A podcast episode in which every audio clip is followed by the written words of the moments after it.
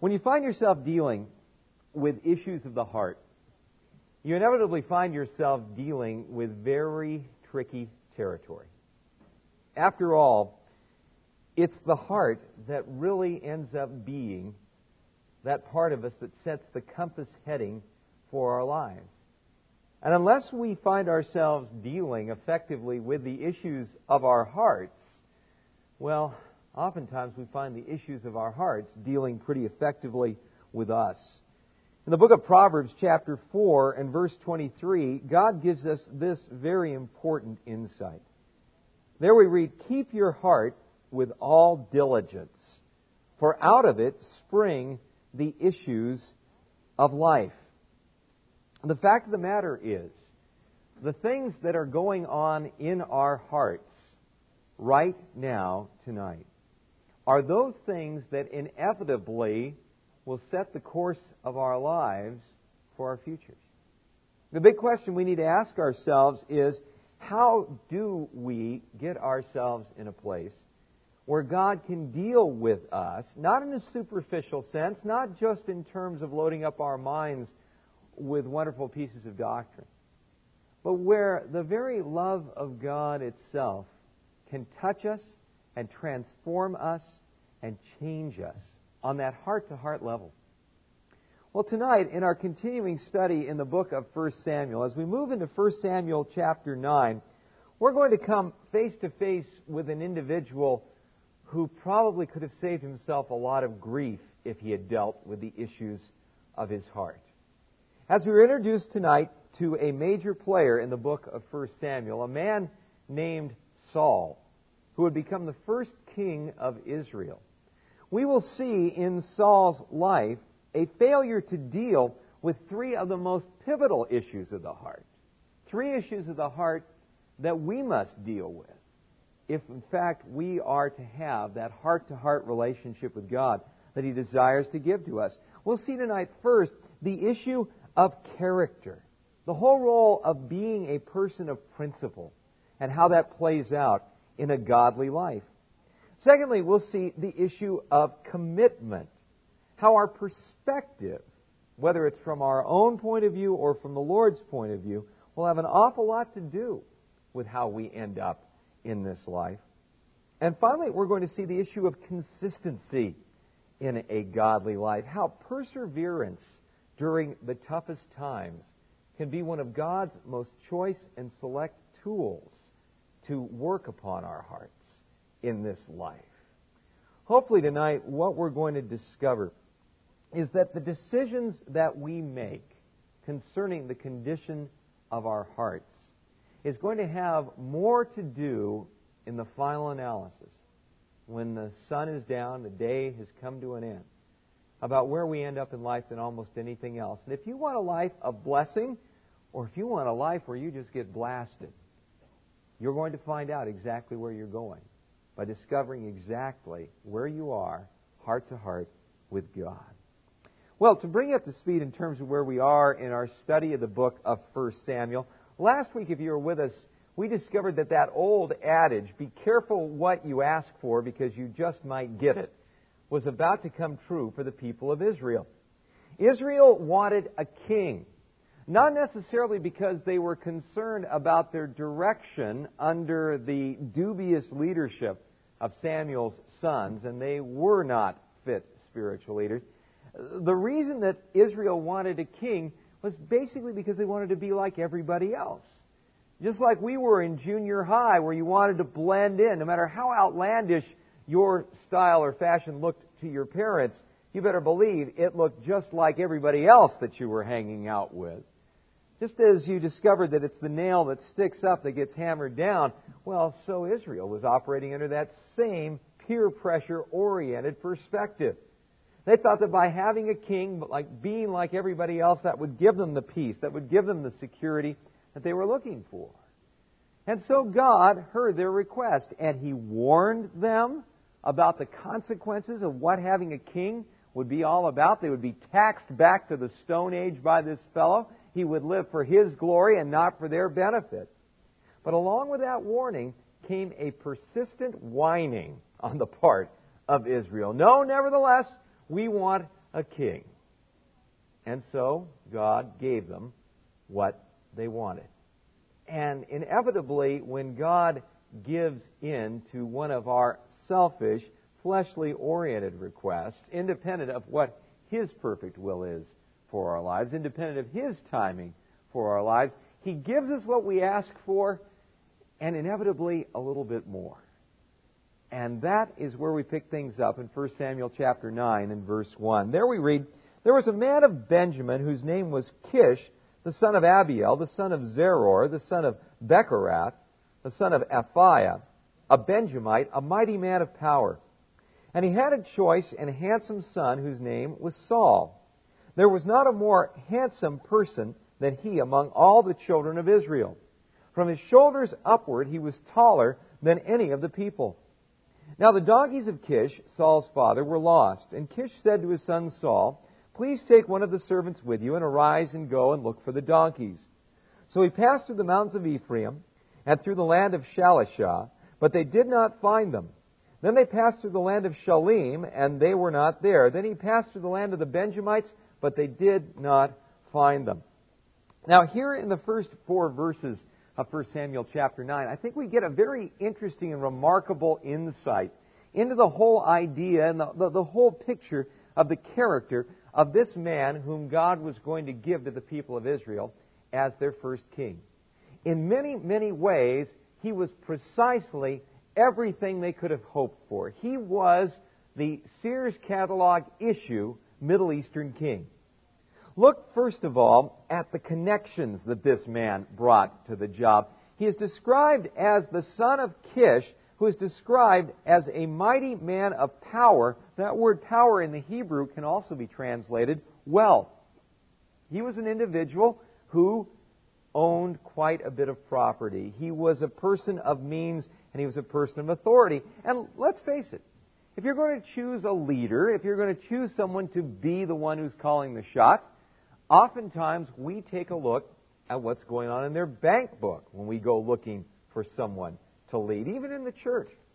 You know, I, have been involved with a number of churches in my ministry career since I got into ministry in 1981.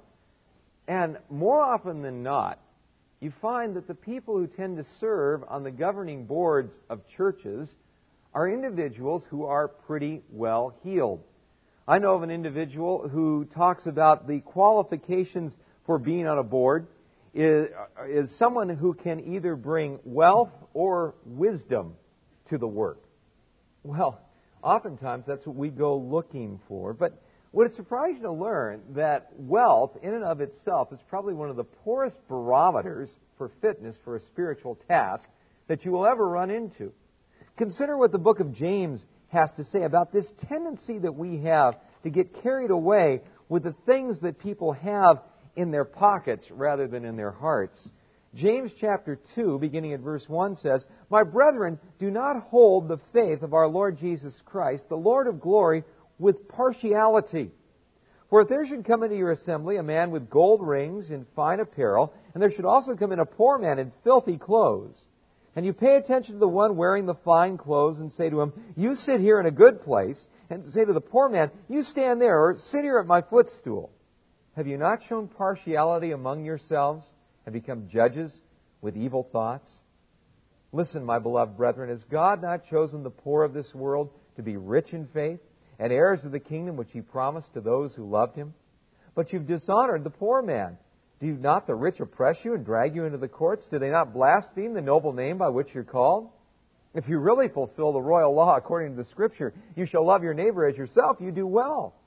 But if you show partiality, you commit sin, are convicted by the law as transgressors. Well, once again, James, with his characteristic bluntness, lays things out for us. Just because someone is well heeled doesn't mean they are well hearted.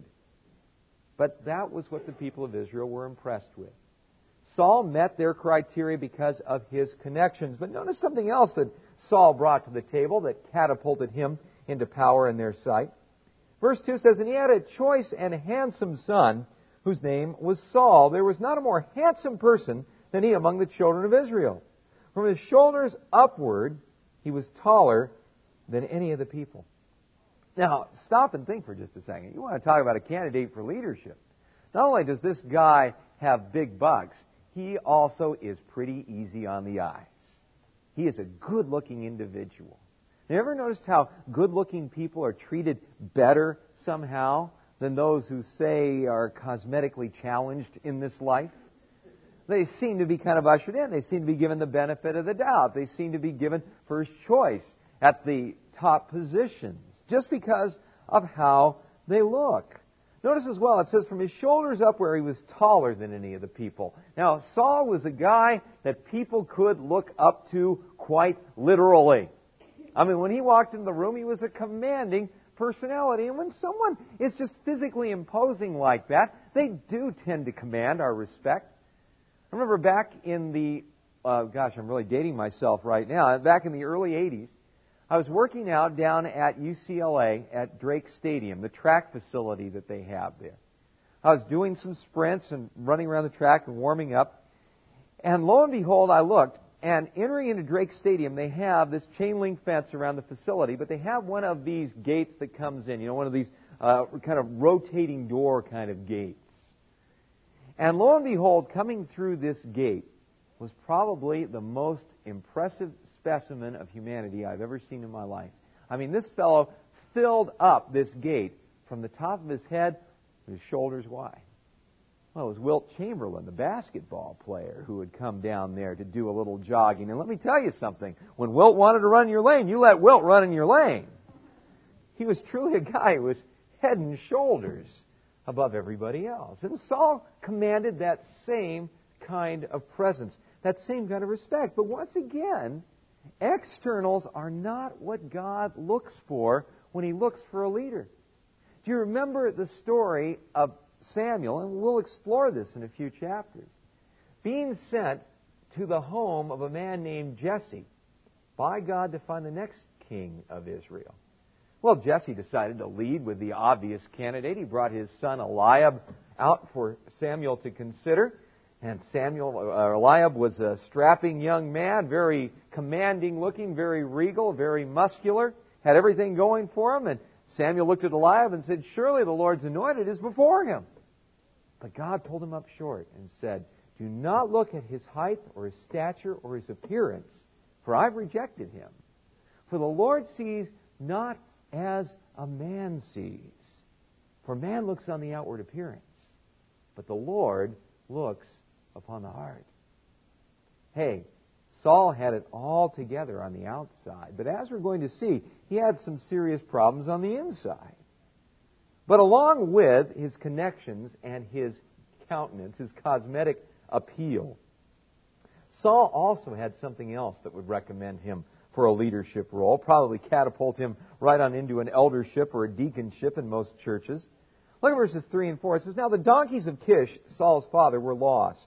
And Kish said to his son Saul, Please take one of the servants with you and arise and go look for the donkey. Now, we kind of look at this, and our first impression is, well, the old man is sending him out to look for the livestock. That probably isn't a very significant assignment. Oh, but we need to take a step back in time and culture and understand what donkeys represented to the people of that day. A donkey was probably one of the single most valuable pieces of livestock that a person could have at that time. It was useful for plowing. It was useful for bearing burdens. It was useful in a number of different functions that were absolutely key to an agrarian society like the people of Israel lived in.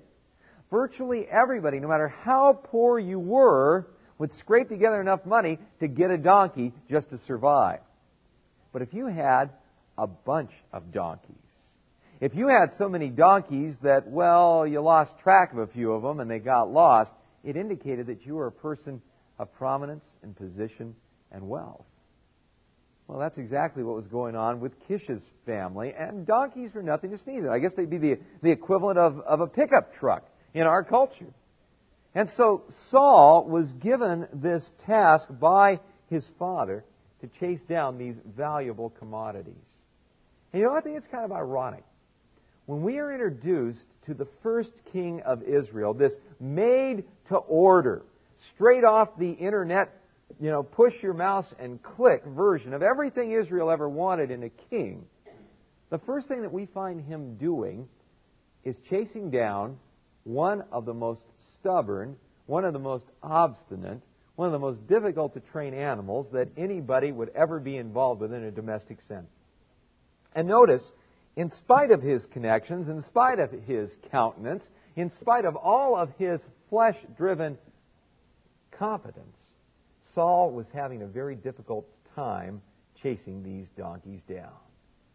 Now, there is something that we are taught in literature classes called foreshadowing. That is, certain events that take place early on in a story can kind of tell you where the story is going in general. And I believe this is one of them. Because really, the story of Saul's life as king of Israel was really captured in this area. First of all, Saul was given the unenviable task of trying to supervise and rule one of the most stubborn, one of the most unruly, one of the most untrainable peoples the world has ever known the Israeli people. They were constantly wandering away from God.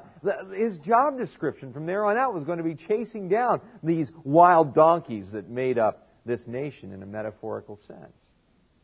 But notice something else about Saul. In verse 4, we're told that he went hither and yon through all these different territories and used all of his wisdom and all of his insight. But he came up short. Why? Because he was using the power of the flesh to accomplish his ends. And really, we see that played out within his life. Significant contrast. You might say, well, you know, I think that's kind of a stretch. You might be reading something into that. I don't think so especially when you see how the next king of Israel is introduced to us. How is David introduced when he comes on the scene? Well, he is found doing his father's bidding, just like Saul was doing. But instead of chasing down wild donkeys, David is found doing what? Shepherding the flocks of his father, taking care of the sheep, not relying on his own strength, mind you, to accomplish this task, but relying on the power of God. Well, how do you know he was relying on the power of God? Well, turn with me to 1 Samuel chapter 17. The famous account of David and Goliath. David is sent by his father Jesse to bring some supplies down to his older brothers there in the Israeli battle lines that have been drawn with the Philistines. He is appalled and shocked to see this nine foot six inch tall Goliath mocking the armies of God, and he is just had it up to here. And although the rest of the Israeli troops were paralyzed by fear in the light of this man, well, David said, We're going to put an end to this, and I'm going to do it right now. And they laughed at him. They said, How in the world can you do something like this? Well, verse 33 of 1 Samuel 17, interesting interaction between Saul and David It says Saul said to David, You are not able to go against this Philistine to fight with him, for you are a youth, and he's a man of war from his youth. But David said to Saul, Your servant used to keep his father's sheep. And when a lion or a bear came and took a lamb out of the flock, I went out after it and struck it and delivered the lamb from its mouth. And when it arose against me, I caught it by its beard and struck and killed it. Your servant has killed both the lion and the bear. And this uncircumcised Philistine will be like one of them, seeing he's defied the armies of the living God. Moreover, David said, The Lord who delivered me from the paw of the lion and from the paw of the bear will deliver me from the hand of this Philistine. And Saul said to David, Go, and the Lord be with you. That's something that was probably of great relief to a guy who was head and shoulders above everybody else and the likely candidate to take on this giant. All right, kid, give it your best shot. But what gave David confidence? What gave David confidence was he had seen the power of God demonstrated as he faithfully served his father's will as a shepherd. And that also was powerful foreshadowing of the ministry of David. Although David had his ups and downs, David knew what it was like to rule God's people trusting in the power of God. And here is one of the most crucial issues of the heart that you and I will ever face. This contrast between David and Saul illustrates something that many, many people neglect, but in reality is one of the greatest deciders of their personal destiny in their entire life. Simple word character. Character. What is character all about? Probably the single best definition of character that I have ever heard is this Your character is who you are when you're sure no one's looking. That's what you're really all about. David proved his character by being a faithful shepherd out there while no one was watching. He trusted God. And in trusting God when no one was watching, he was able to trust God when he was in the spotlight as well. Saul, on the other hand, took matters into his own hands and tried to do the same things, but really in his own strength. And when the chips were down, that's exactly what Saul did. You know, one of the things that we really need to understand about our character, I don't know if you've ever run into someone whose character you would definitely not want to emulate. Maybe they're mean and rude and crusty and, and just abrasive and difficult to get along with. I guarantee you, that person didn't wake up one morning and say to themselves, gee, what am I going to do today? I think I'm going to become mean and rude and crusty and abrasive and difficult to get along with. It was a process not of collapse, but erosion that made that person who they are. Little decisions, little bitternesses, little grudges held, little sins left unconfessed and undealt with. Opportunities, those forks in the road where we say, Will I trust God with my life or will I take it into my own hands and we go, Oh, I think I'm going to do it my way? Just this once, just this little thing over here. Little decisions, little tiny decisions that end up directing the entire course of our lives. That's what character is all about. And in God's eyes, gang, can I share this with you as seriously as I possibly can? In God's eyes, nothing matters more to Him than your character. Nothing matters more to Him than that. In fact, I believe that when we stand before the Lord at Judgment Day, we will be shocked at just what a real and relevant issue our character really ended up being. In the book of Matthew, chapter 25, and verse 31, Jesus gives us a preview of what Judgment Day is going to be all about. He, he says there, When the Son of Man comes in his glory, and all the holy angels with him, then he will sit on the throne of his glory. All the nations will be gathered before them, and he will separate them one from another, as a shepherd separates his sheep from the goats. And he will set the sheep on his right hand, but the goats on the left. Then the king will say to those on his right hand, Come, you blessed of my Father, inherit the kingdom prepared for you from the foundation of the world. For I was hungry, and you gave me food. I was thirsty, and you gave me drink. I was a stranger, and you took me in. I was naked, and you clothed me. I was sick, and you visited me. I was in prison, and you came to me. Then the righteous will answer him, saying, Lord, when did we see you hungry and feed you? or thirsty and give you drink? When did we see you a stranger and take you in, or naked and clothe you? And when did we see you sick or in prison and come to you? And the king will answer and say to them, Assuredly I say to you, inasmuch as you did it to one of the least of these my brethren, you did it to me. At Judgment Day, people are going to be shocked. They're going to be blown away. Because the things that God is going to value most in your life, please understand this, are not the times where you stood up and said, Hey, look at me, I'm super Christian. The things that God is going to value most in your life are those little things, those little decisions that you made, maybe even things that you don't even remember, but you did because you love the Lord. Maybe it's even picking up a piece of trash because you love the Lord and you don't want to see His world left a mess.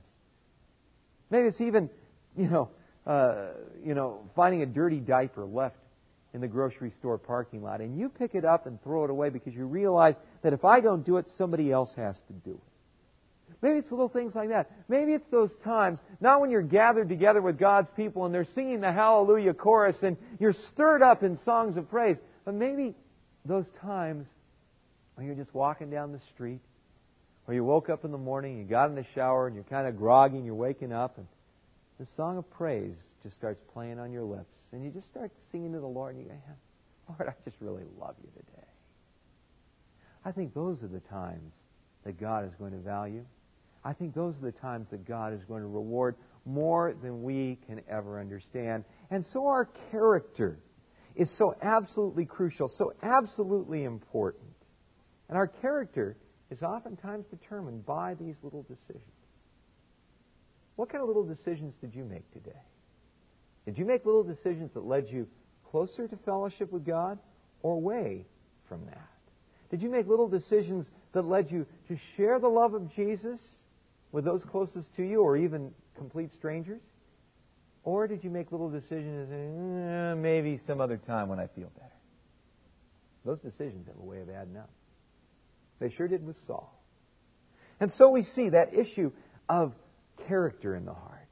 But there was another issue that Saul was going to have to face, a very revealing issue that we see described in verse 5. Remember, Saul is out chasing down the donkeys and not having a very good go of it.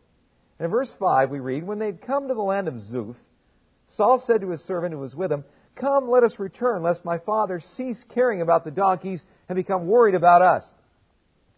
Now, here I think we see another issue in the character of Saul. Saul was up for looking for the donkeys because his dad told him to, as long as it was a reasonable search. But now things in his mind are getting unreasonable. He has kind of done his thing. He has fulfilled, if you will, the letter of the law. Hey, we looked around the whole territory of Benjamin. Didn't find these things, and I'm getting kind of tired of all of this. And boy, unless we turn around, you know, go back to the comfortable tents, uh, my father is going to cease caring about the donkeys and be more worried about us. Boy, doesn't that sound like rationalizing all its flaming glory? Let me tell you something. One of the most important decisions that we make on a daily basis is are we going to see things through? Are we going to be faithful to the things that have been asked of us? Or are we going to fall into the trap of saying, eh, close enough for government work? If you're a government worker, please forgive me, but I think you know what I'm talking about. Are we going to do the minimum and call that a day? Or are we going to pursue excellence? Are we going to, to use a dirty word in our culture, persevere? Well, let me tell you something. The difference between winners and losers is oftentimes caught up in that simple word perseverance. I've had the opportunity to run a couple of marathons, those 26.2 mile insane races. Uh, let me tell you something, it plays with your brain. Uh, any time that you run 18 miles and the thought crosses your mind, oh, great, I have 8.2 left to go. I mean, that is pretty crazy. Now, let me tell you something. There's a difference between those who finish marathons and those who start them with good intentions.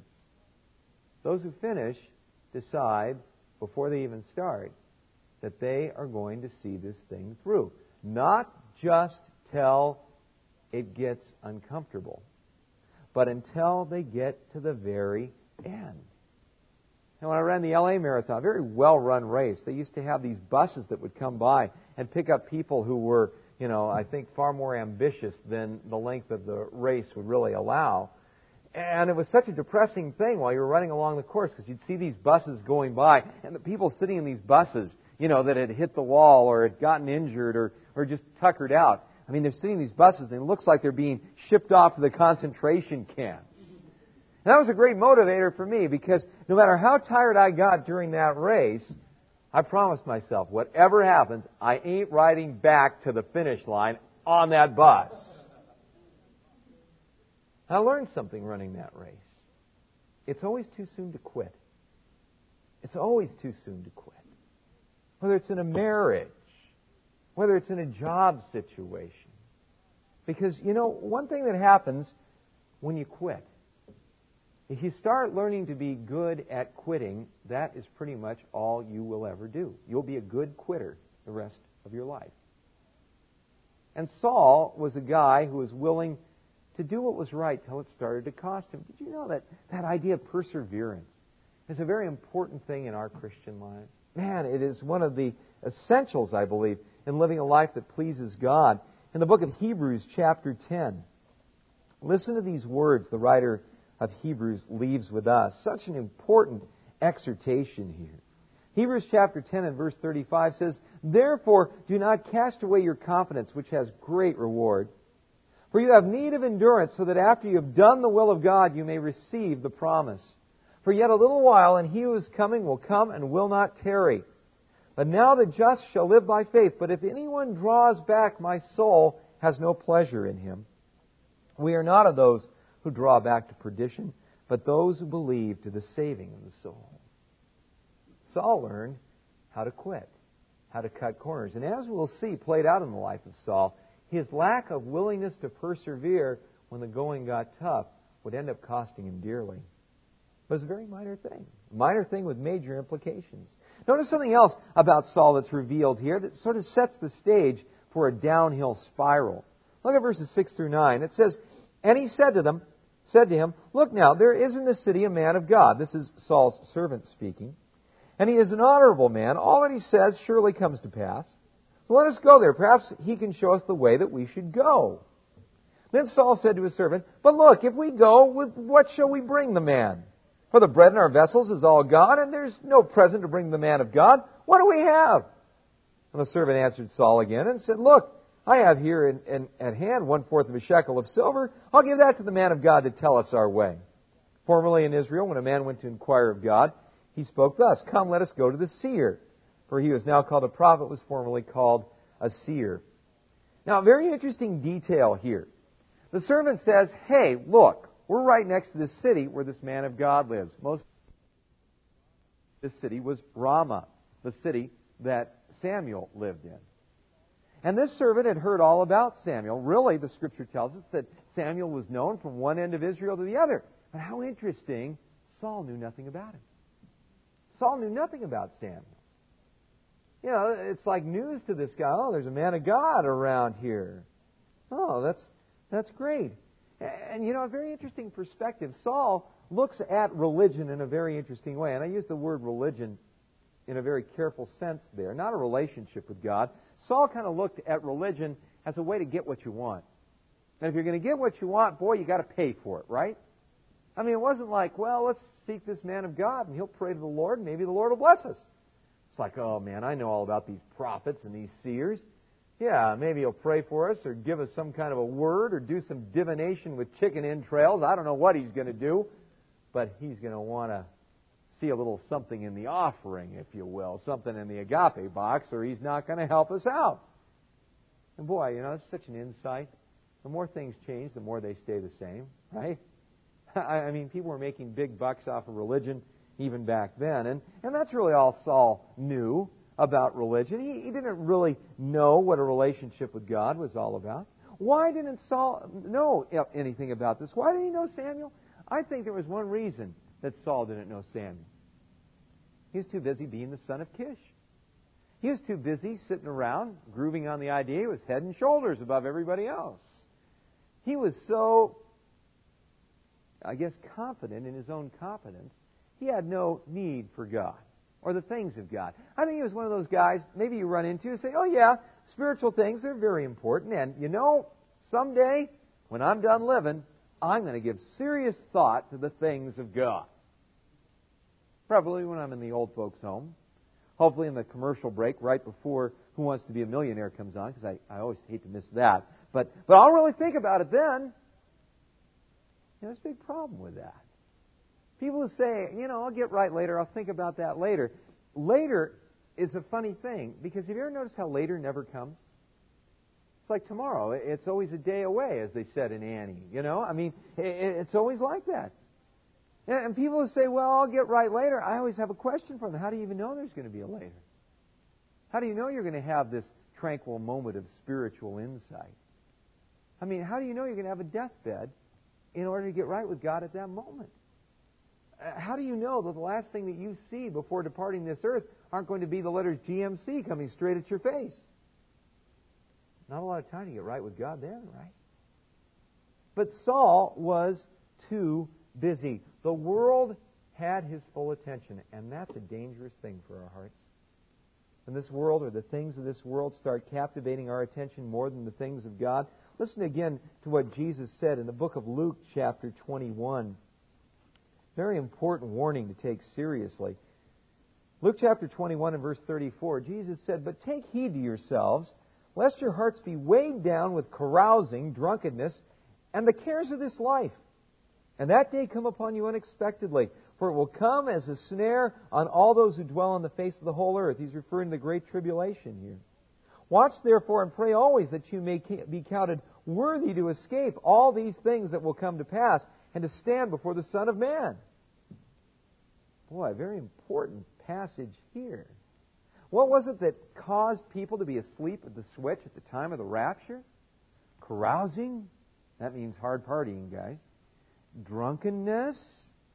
Yeah, we go, oh yeah, carousing, drunkenness. Oh yeah, those are bad, bad things. And bad, bad people do those things. And boy, I'm glad I don't do these things. But notice the third thing there the cares of this life. You can get so caught up in the cares of this life that you miss out on the next. You can be so caught up making a living that you miss out on what life is all about.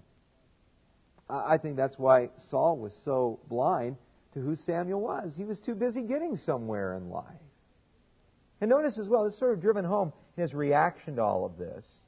Verse 10 says, Then Saul said to his servant, Well said, come, let us go. So they went to the city where the man of God was. You know what this tells me about Saul? It tells me something very important. He was not a leader, he was a follower. It wasn't his idea to go seek out counsel from a man of God. This guy came up with it and said, oh, okay, path of least resistance, you know, why not? Maybe he'll help us out with the donkeys. Path of least resistance. Well, I know so many people that make that their highway in life. Well, one thing I've discovered the hard way about the path of least resistance is that it always leads downhill. Have you ever noticed that?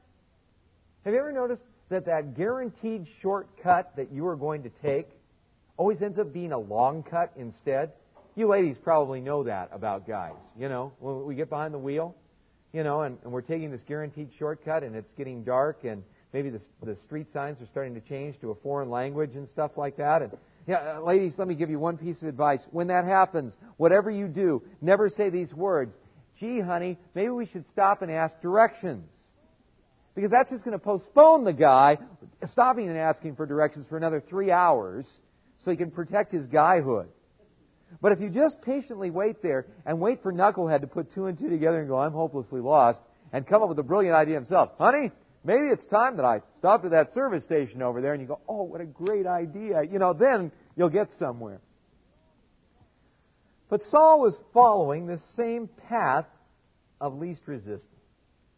He wasn't a person who stood for anything. And one thing that you discover about people who fail to stand for something is that they will fall for anything. And that was going to play out in the life of Saul. He's going to have an embarrassing encounter seeking out counsel from a witch in a place called Endor because he was trying to follow that same path of least resistance. I guess what we see in all of this is pretty simple. Another issue of the heart. What are you going to be committed to? What are you really all about? Is your philosophy just surviving the next crisis? Is it just getting through the next disaster? Is it just making it through to the weekend and hopefully you'll get a little relief then? Or are you going to actually live for something? Are you going to actually stand for something? Better, are you going to stand for someone in life. You know, it's been said that he who knows the why of life can live with any how in life. If you know why you're living, then the circumstances don't have to devastate you because you know that you have a compass heading. You know that even though the storms can get rough and the fog can come in and it can be difficult to find your way, you know if you make up your mind that your life is going to be about following Jesus Christ, no matter what comes your way, staying on course, you're going to get through the fog. You're going to get through the storm. You're going to get through to the other side of the lake, as the disciples discovered firsthand that night. Jesus said, Let's go to the other side of the lake. He didn't say, Let's go out in the middle of the lake and drown. even though it looked like they were going to go down, the Lord saw them through it. He stilled the storm. Maybe you've gone through times where the Lord has stilled the storm. Maybe you've gone through times in life where your spiritual storms in life have been so overwhelming you were just like the disciples in that boat, waking up the Lord and saying, Don't you even care if we're going to all perish out here? The Lord kind of looks at you and says, Peace, be still. And the whole thing calms down. He looks at you and goes, Where's your faith? Where's your faith? Let me ask you that question. Where is your faith? Is it invested in you? Is it invested in a church? Is it invested in a group of people? Or is it invested in the one person who will never let you down, Jesus Christ? That is a foundation that will never fail you. And that's a crucial issue of the heart. Who are you living for? Yourself or the Savior? Sounds like a small choice. But your path in life is going to be radically affected by that choice of the heart. Notice as well in verse 11, very interesting, we've seen the character flaws that were sinking Saul like a rock and would eventually cause his ruin. But very interestingly, the Word of God gives us in verse 11 and following a contrast here that's very difficult to miss. It says, As they went up the hill to the city, they met some young women coming out to draw water. And he said to them, Is the seer here? And they answered them and said, Yes, there he is just ahead of you. Hurry now, for today he came to this city because there's a sacrifice of the people today on the high place. As soon as you come into the city, you shall surely find him before he goes up to the high place to eat. For the people will not eat until he comes, because he must bless the sacrifice. Afterwards, those who are invited will eat. Now therefore, go up, for about this time you will find him. So they went up to the city, and as they were coming into the city, there was Samuel coming out toward them on his way up to the high place. Now here we see a beautiful fruit of another conviction of the heart consistency. Consistency. Notice these girls that Saul and his servant ran into could tell exactly where Samuel was going to be, like setting their watch. Why? Because Samuel was a man who consistently walked with God. Oh, you want to find Samuel? I'll tell you where you find Samuel. You'll find him ministering to people. You'll find him blessing people. You'll find him drawing people close to God. That's what that guy is always doing. Let me ask you a question. If someone were to look at you and say, that's what that person is always doing, what would the that be? Complaining? Carping? Gossiping? Goofing off? Watching TV? Obsessing on the Wildcats? You name it, there's all kinds of things that we can get into. But Samuel was characterized by a consistent walk with God. And you know how you have a consistent walk with God? This is how you have a consistent walk with God. You don't make some big holy declaration at a big rally where you're all holding hands and singing kumbaya and everybody's crying crocodile tears and I love you, man. No, this is how you do it. You decide you are going to walk with God tonight. And when the sun comes up tomorrow morning, you decide you are going to walk with God today. And you don't worry about tomorrow because you don't even know if you have a tomorrow. The Lord said, I will never leave you and never forsake you. The Lord said, says that He wants to have fellowship with you today. Today, while it is called today, the Scripture says. If you hear His voice, don't harden your heart. This is the day that the Lord has made, the Scripture declares. And this is the only day you've got. That's it. You don't even have a promise of tomorrow. Yesterday's a memory, tomorrow's a promise. Today is reality. Where are you today?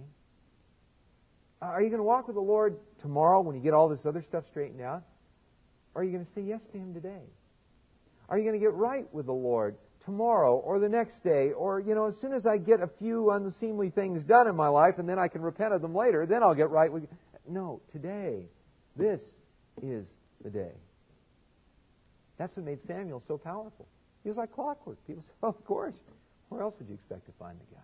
What a wonderful thing if that's what people said about us. Oh, man. what else would you expect to be doing? Praying with people? Sharing the word with people? Loving people? Being a blessing to other people, yeah, that's what they are always all about. What a neat reputation. So they go on into the city and they meet Samuel, and very interesting, as Samuel approaches them, he has an encounter with God that I think is very instructive.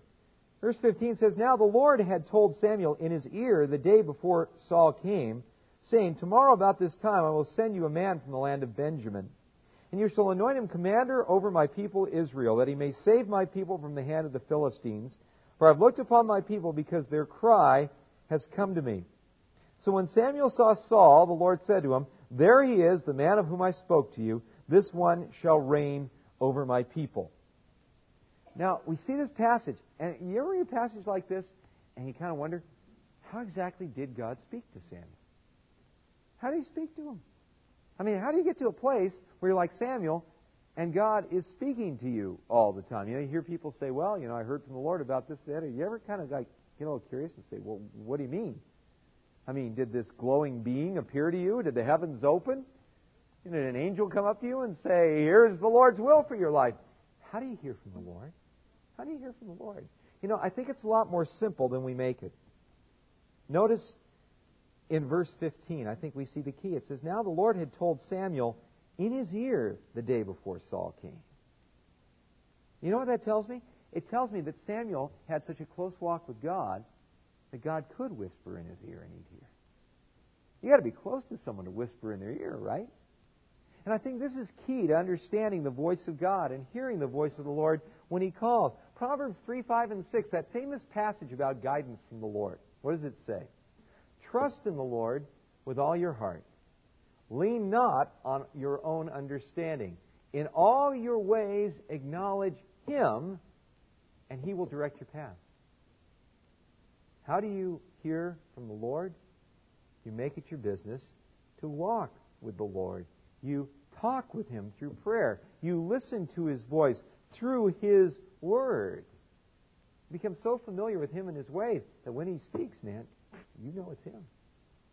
And when something else speaks, whether it's your emotions, whether it's your issues, whether it's somebody else who's thus saying the Lord to you to death to get you to do what they want you to do, you're going to know it's not the Lord because you recognize the voice of the shepherd.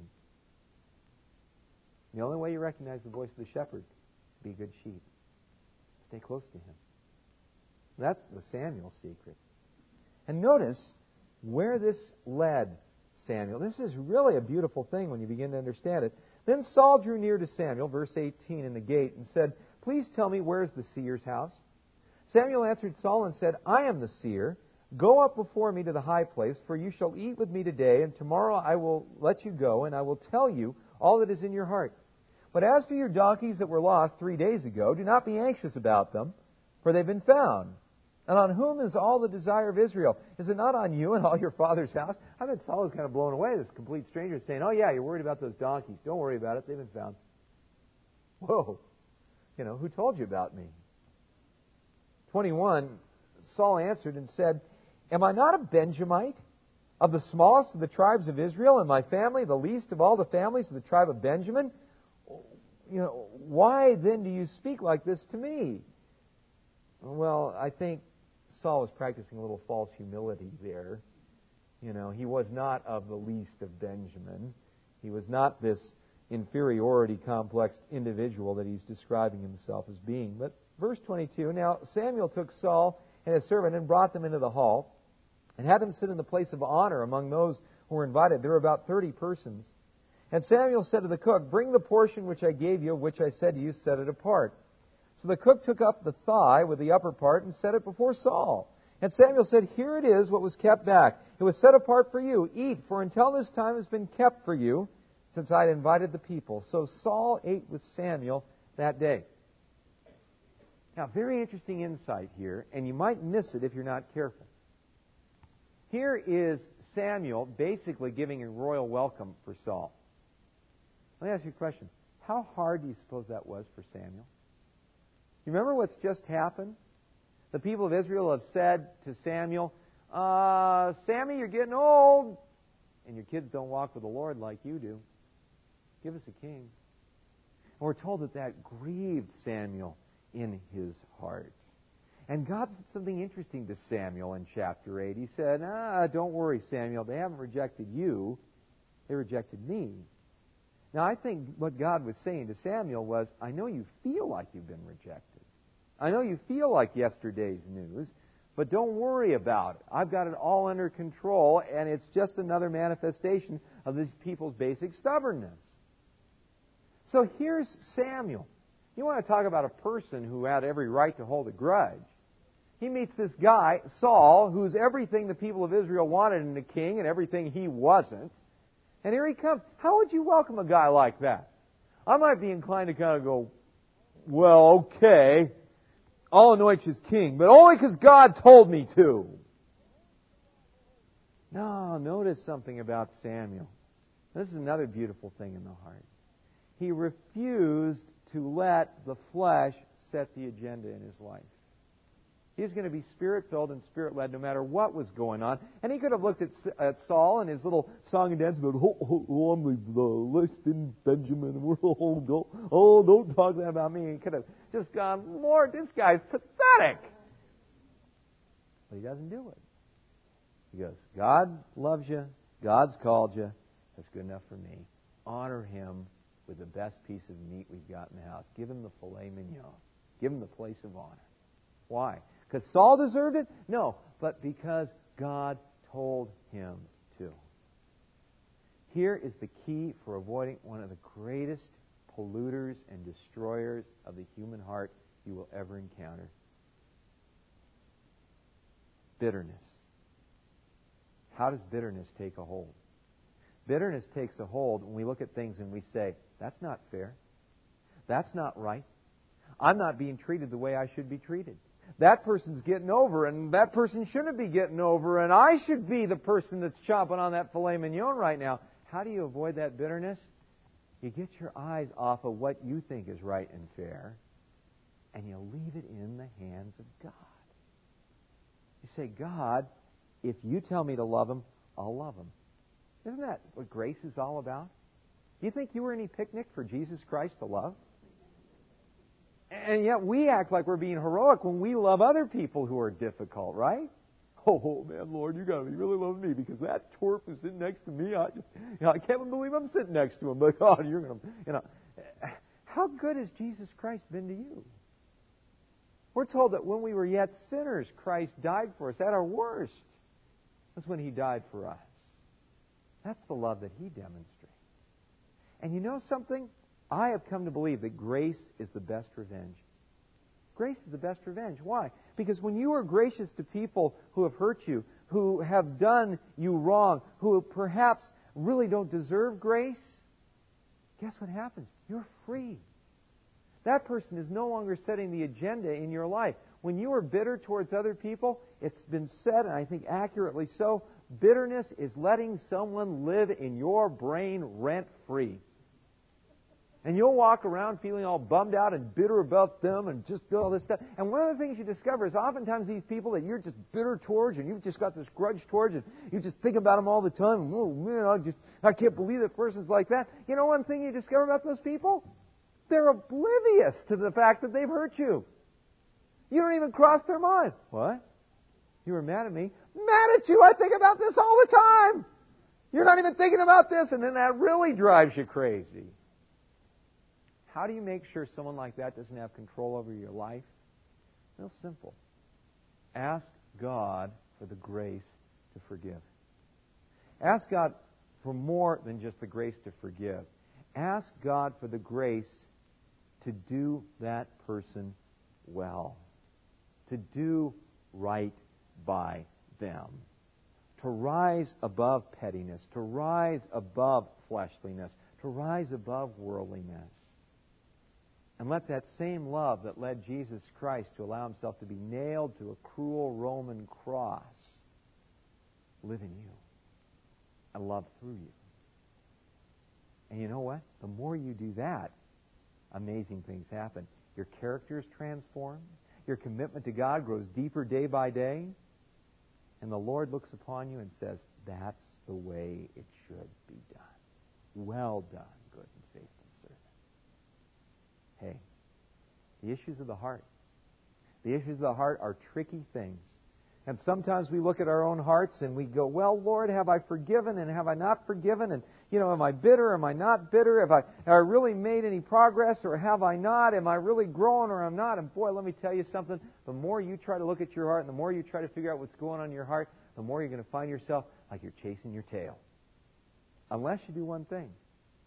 Turn to the one who searches the hearts and minds and let Him reveal what needs to be changed in your heart. Beautiful prayer to pray on a daily basis. Psalm 139, beginning at verse 23. Search me, O God, and know my heart. Try me and know my anxious thoughts. And see if there be any wicked way in me, not in everybody else, but in me. And lead me in the everlasting way. that's how we are healed from the inside out. Let's pray. Father, thanks that your word does give us such beautiful instructions about how we can have a walk with you that's consistent. God, we bring our character before you because you're not going to be satisfied with our character till we're just like Christ. And Lord, we bring our commitment to you because we are so false and so uh, faulty in our commitments. We, we talk a good talk, but the execution just isn't there. Help us to realize that it's not our commitment to you that matters, it's your commitment to us. Lord, we receive that love and we receive that forgiveness. And we pray that just like Samuel, we would be a person of consistency, that others would know by reputation that we walk with you. That we would be a person that is just led by your revelation, learning daily to recognize your voice through your word. And most importantly, we would be a person that relates, not in bitterness, not in the ways of this world, not in the patterns that have been set for us by our own fallen and sinful parents and people that weren't perfect and never could be perfect, but by your ways. You are perfect, Heavenly Father. Show us your ways, teach us your paths, and let us walk in your Spirit, we pray, and so be healed in the heart. In Jesus' name, amen.